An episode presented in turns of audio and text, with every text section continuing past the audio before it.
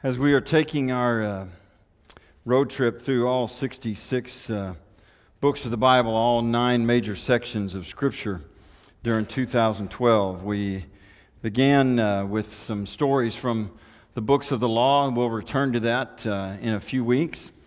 But about three weeks ago, we began to uh, take a look at some uh, passages from each one of the Gospels, and now we hit the fourth and the last Gospel to be written. Uh, the Gospel of John. John was uh, a unique uh, disciple of Jesus, had a unique relationship with him, and experienced some amazing things, including the, the vision late in his life, which uh, became the book of Revelation that we have that ends, ends our scripture. John wrote his gospel uh, primarily to uh, people outside of the nation of Israel, primarily to people out in the Gentile world. And he wrote with a, with a kind of Greek and a kind of style that communicated to who they were. And he spends less time talking about the Old Testament prophecies than, say, Matthew would. Instead, he, he, he, he spends a, just a great deal of time on the teaching of Jesus.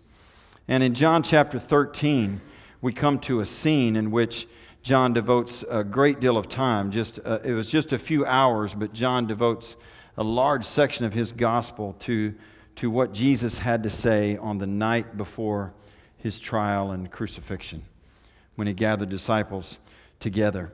In John chapter 13, it talks about that. It says that before the Passover celebration, Jesus knew that his hour had come to leave this world and return to the Father, and he'd loved his disciples during his ministry on earth, and now he loved them to the very end.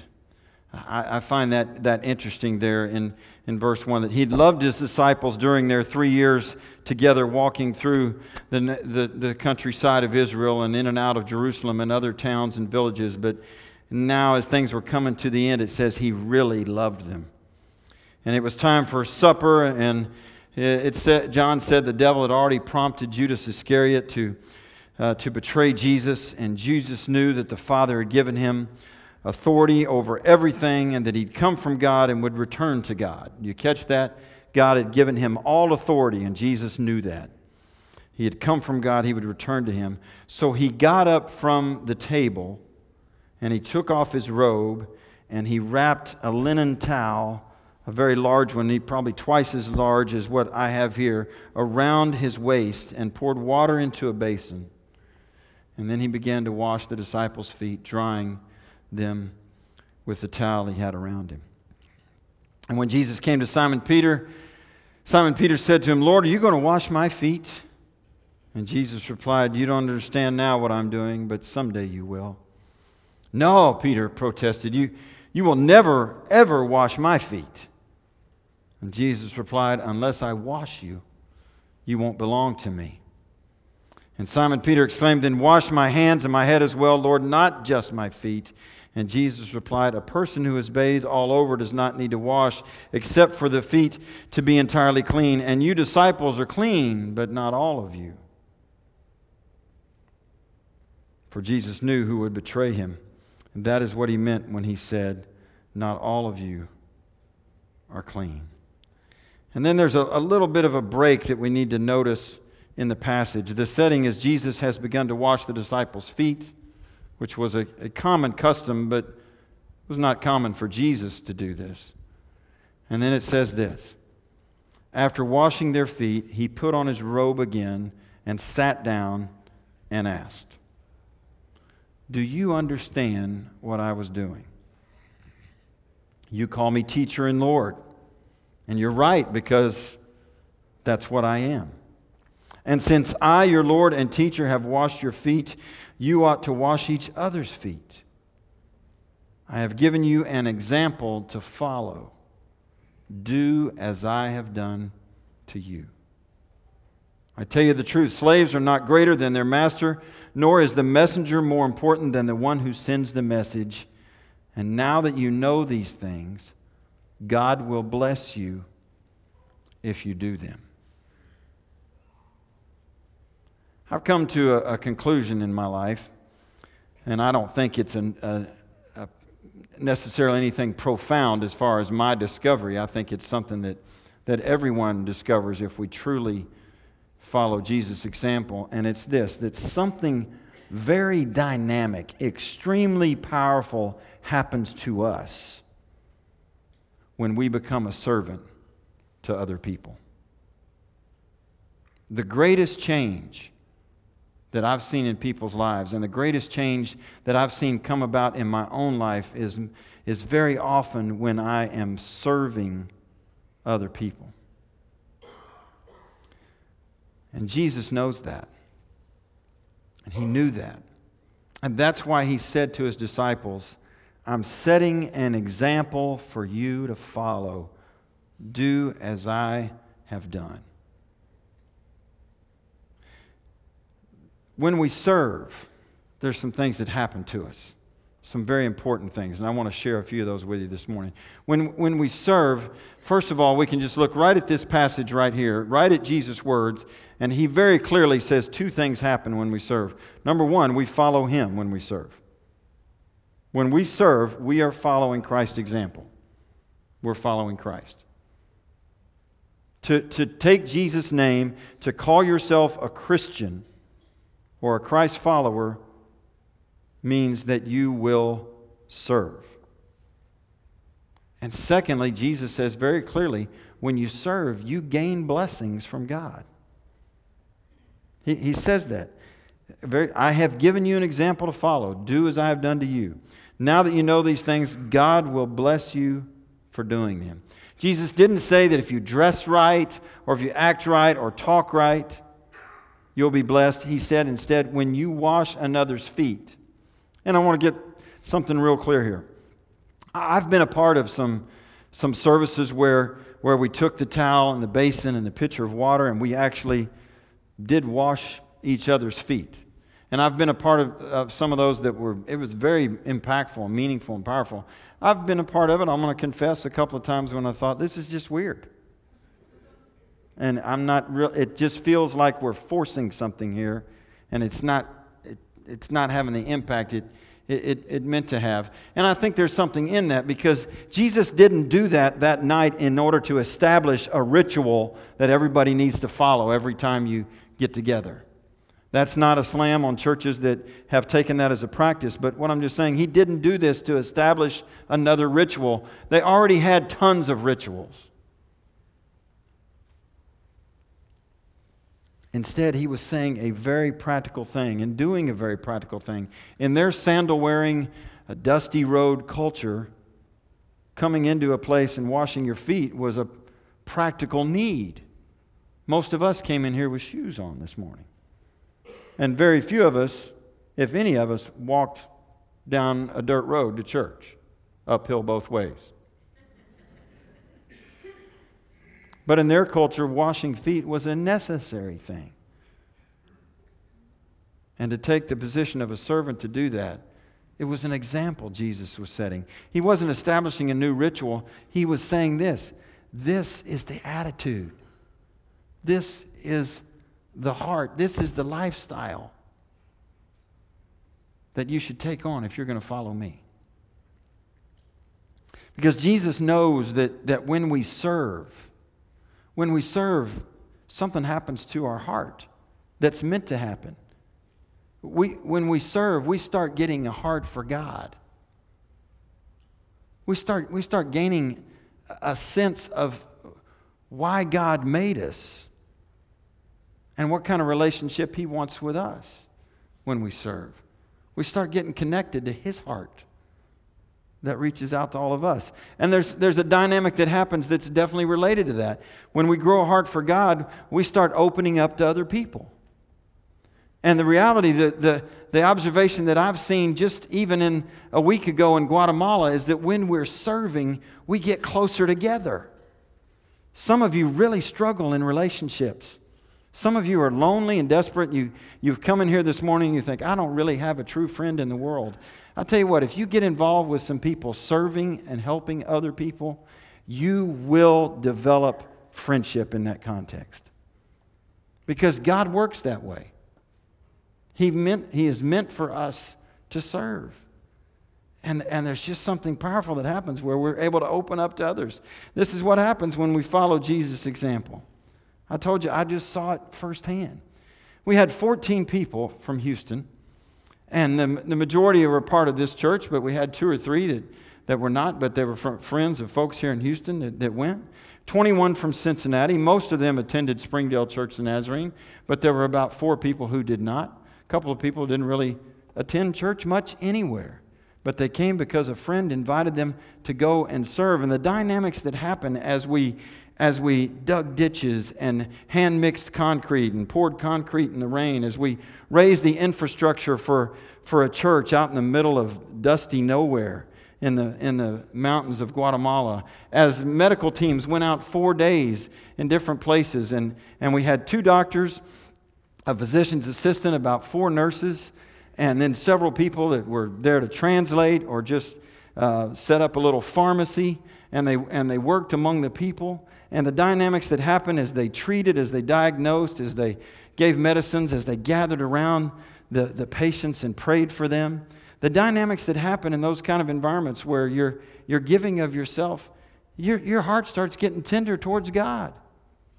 Because God is a God of compassion and mercy and sees people's hurts and wants to heal them.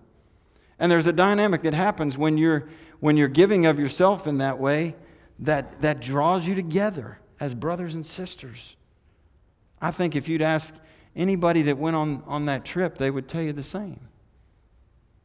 And I think if you'd ask anybody who on a regular basis digs in and gets involved with a group of people and serves, you would see that they're growing closer to God and it's also changing their relationships with one another whether it's a group of teachers down the hall with our kids, our Celebrate Recovery team on Wednesday nights, or whatever it might be. When you, when you come together and serve in Jesus' name, there's, it's going to connect you to God and to, and to other people in a way that we're all looking for.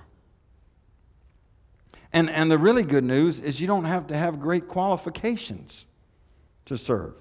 You know, I, uh, I don't have I don't have a lot of good construction qualifications. Isn't that right, Lonnie? Lonnie tried to teach me to drywall down in uh, in the Bahamas, and he gave when we were all done. I asked him for a grade, and I was getting kind of excited, and he gave me a C plus. Um, that was a few years ago. I doubt I'm any better, but uh, I don't know what kind of grade I'd get for mixing concrete, but. Uh, um, there's, I'm, not, I'm not that qualified, but when you come together and serve, somehow God takes that and blesses it and uses it in a unique way. Are you qualified to serve? The answer to that is yes. Every single one of you. You're qualified to serve. The, the, Jesus doesn't hand out a list of, of prerequisites in terms of education and experience.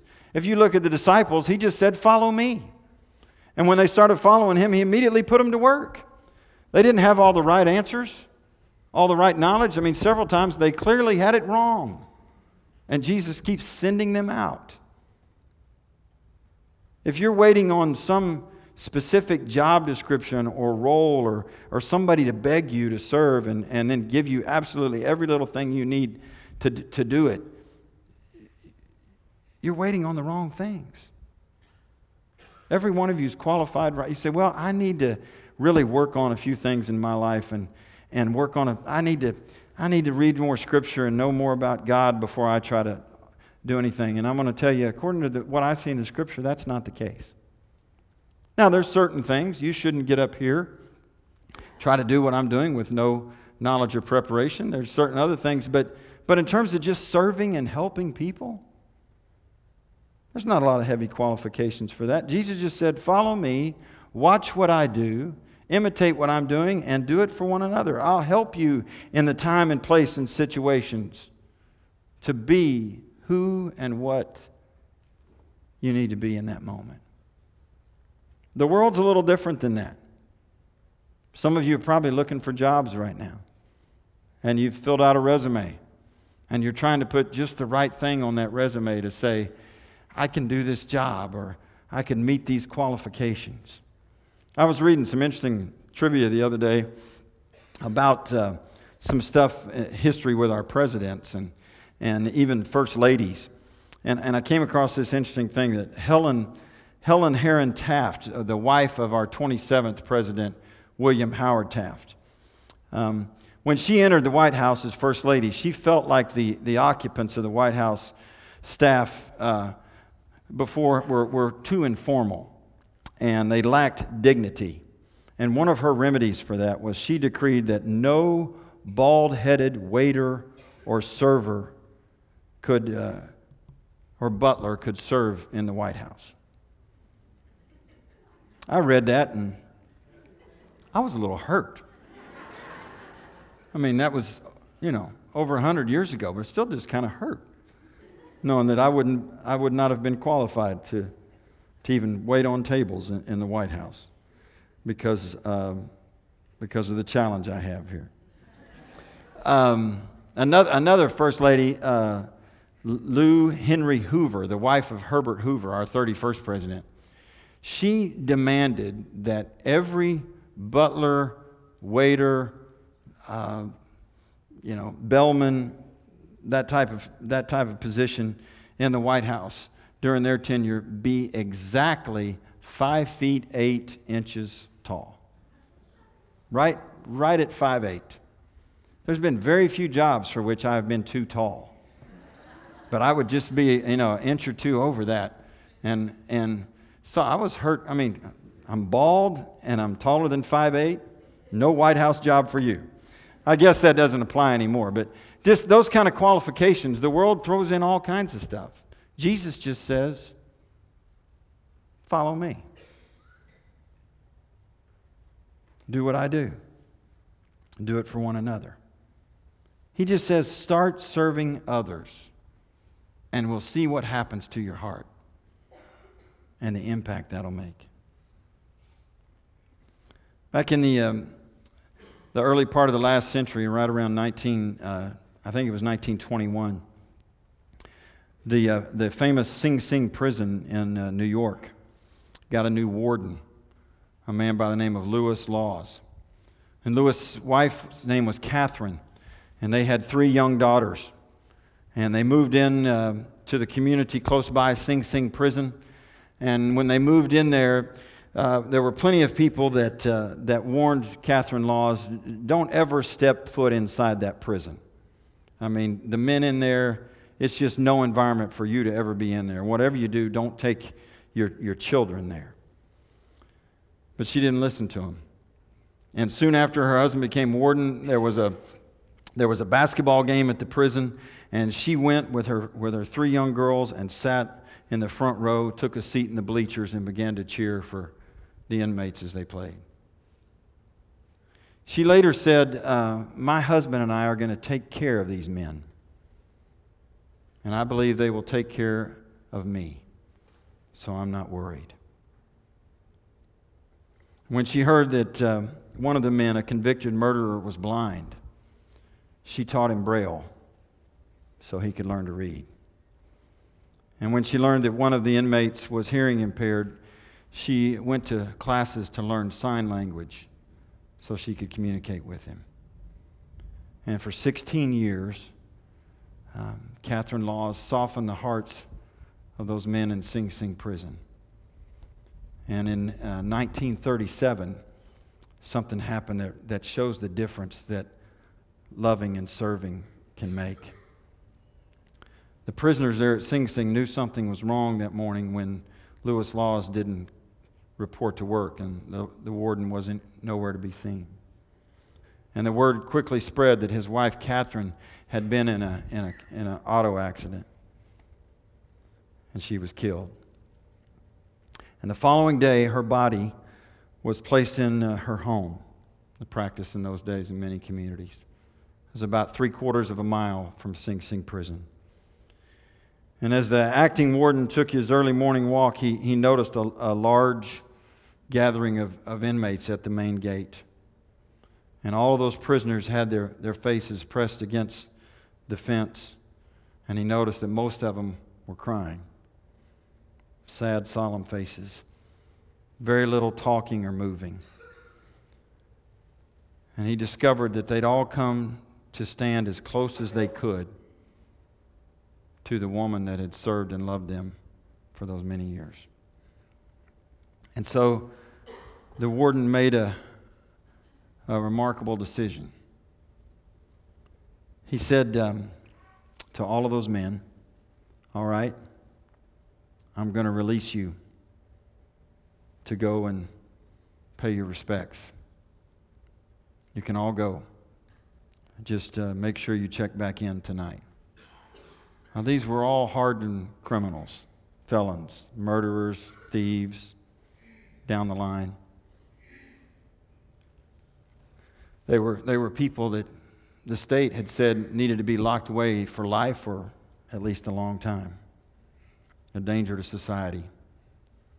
But the warden unlocked the gate, and they walked without armed escort to the home of Catherine Lawes and paid their respects and every single one of them returned that night without any incident.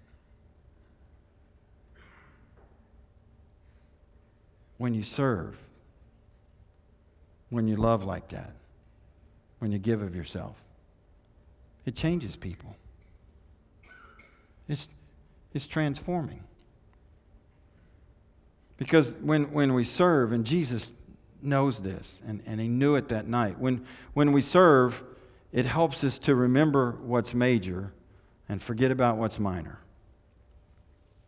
Reminds me of the, of the, of the, the scripture in Philippians where Paul, writing from prison for serving in the name of Christ, says, says to the Philippians, Do nothing from selfish or empty conceit but with humility of mind, regard one another as more important than yourselves. Do not merely look out for your own personal interests, but also for the interest of others. When, when you serve following Christ's example with the kind of love that, that He has for us and the kind of love that He can put in us, when you serve that way, it builds up relationships. Whereas selfishness, self centeredness, it erodes, it tears down relationships. And, and that's why Paul urgently says, do nothing, don't do anything out of a selfish motivation or, or empty conceit. And again, I want to say to us this doesn't the kind of serving we're talking about doesn't require a defined role or detailed job description. It's just follow Jesus' example and put others before yourself. But this is the biggest challenge we have, isn't it? In our daily actions. And a lot of times, in the context of serving, some of you are maybe sitting there waiting, okay, by the end of this message, Pastor Jeffrey's going to hand out a list of things that need to be done at the church and try to get us to sign up for that. I just want to put you at ease. That's not coming. And, and I, want to, I want to say to you, to us, before we talk about starting to serve here and within this context, a lot of us just need to be challenged to do this at home. Husbands and wives, do you ever think about the idea of serving the other person? You ever think about putting their interest before yours? And that that is a very biblical, Christ like thing to do. In fact, it's what you're called to do. This kind of servant attitude needs to start at home.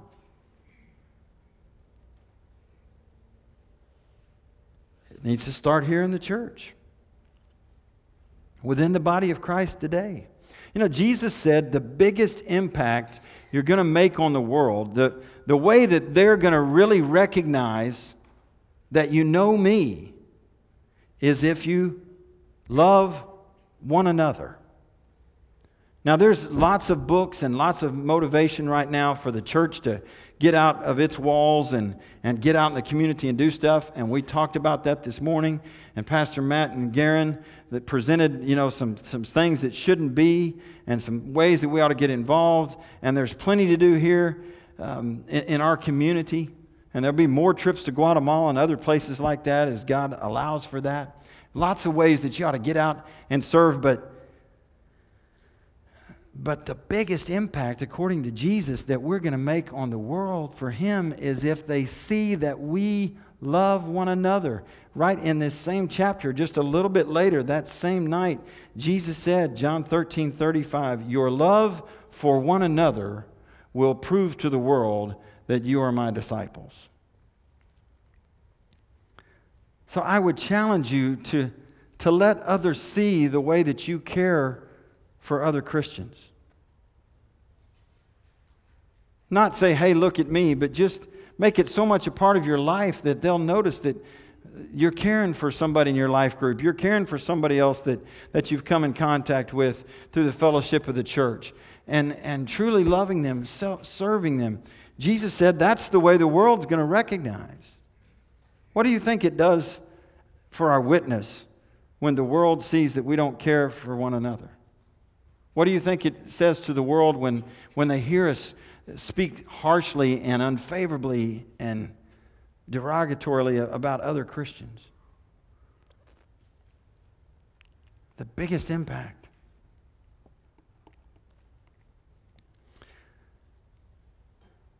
The cure for selfishness, which is so destructive to us and to the people around us is to allow Christ to enter into our lives in such a way that we get the focus off of ourselves and on Him and on others. Max Lucado, um, the writer and pastor, teacher, says that he has a good friend who's an Episcopalian minister. And he said that he's observed so often, uh, you know, his Episcopalian friend uh, ending a prayer with the sign of the cross. And he was kind of wondering about that. And we've all seen people do that. And maybe some of us grew up doing that with the backgrounds we have. And for some of us, maybe it's just, man, that's just a, that's just a ritual. It doesn't mean, you know, you know, what does that, what does that do for you? And there's definitely no magic in it.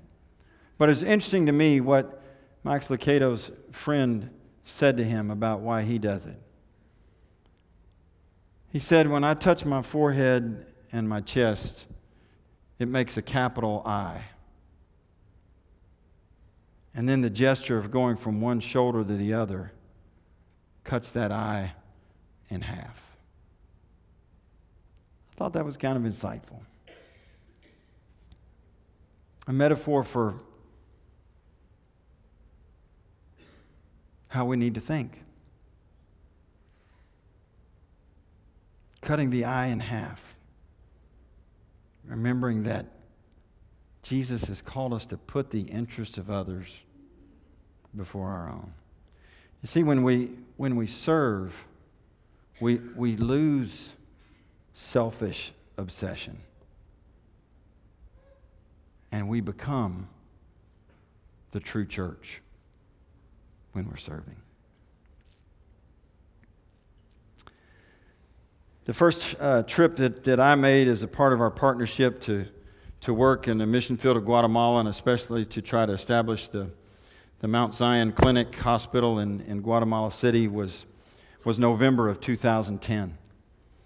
And uh, about a week before we got there, in November of 2010, uh, a gentleman by the name of Don from, from Alabama had gone down to Guatemala. He had heard about the project and he's a very skilled plumber. That had been his profession for, for many years. And he'd heard about the project there at the hospital and that they were going to need a complete new plumbing system and, and all of that. And he decided that it'd be a good thing for him to be a part of this. You see, he was recently divorced and really struggling with just where he was in life and, and kind of what things were all about.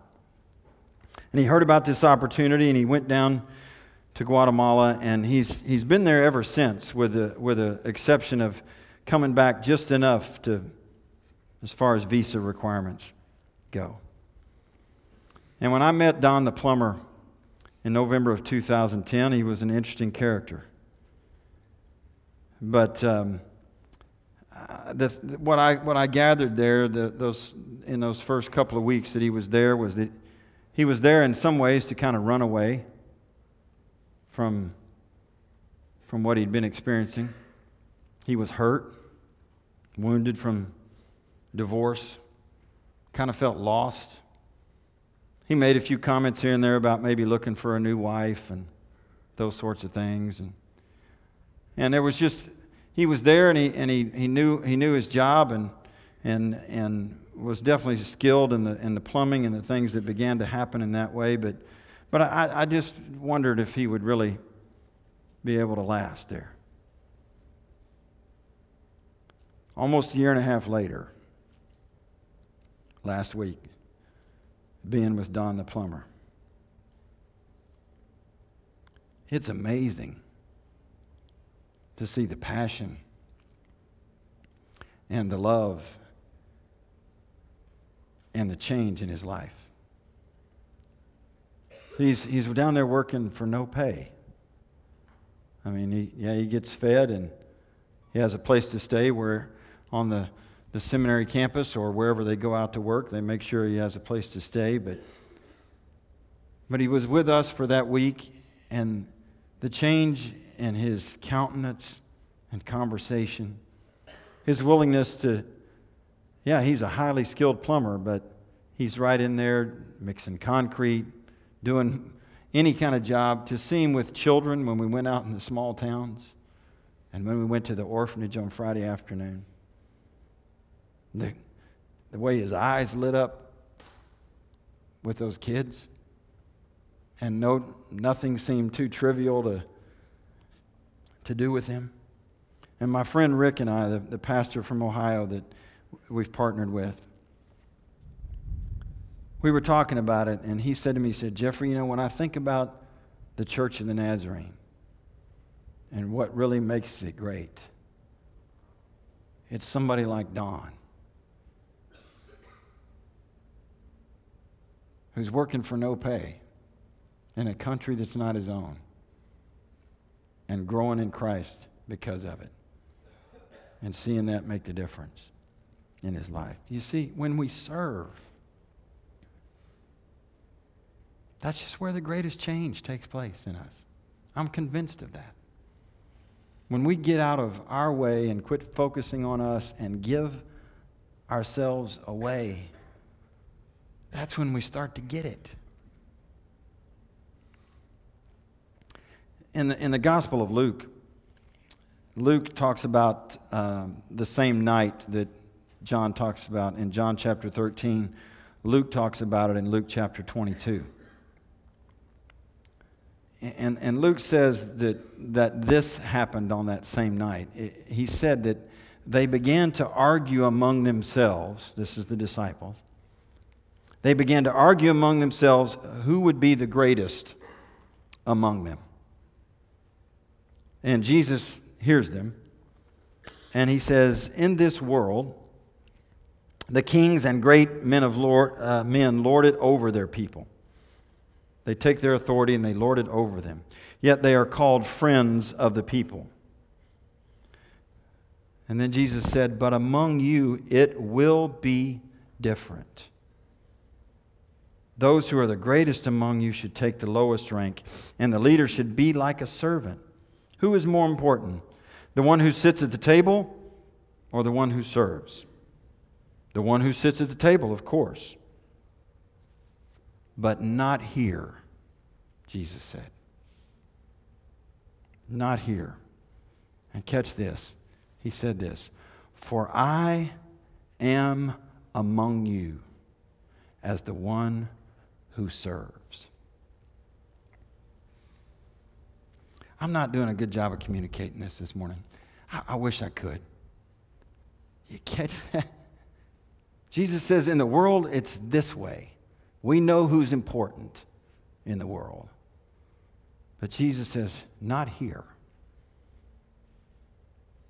Importance is different here. And he said, I am among you as the one who serves.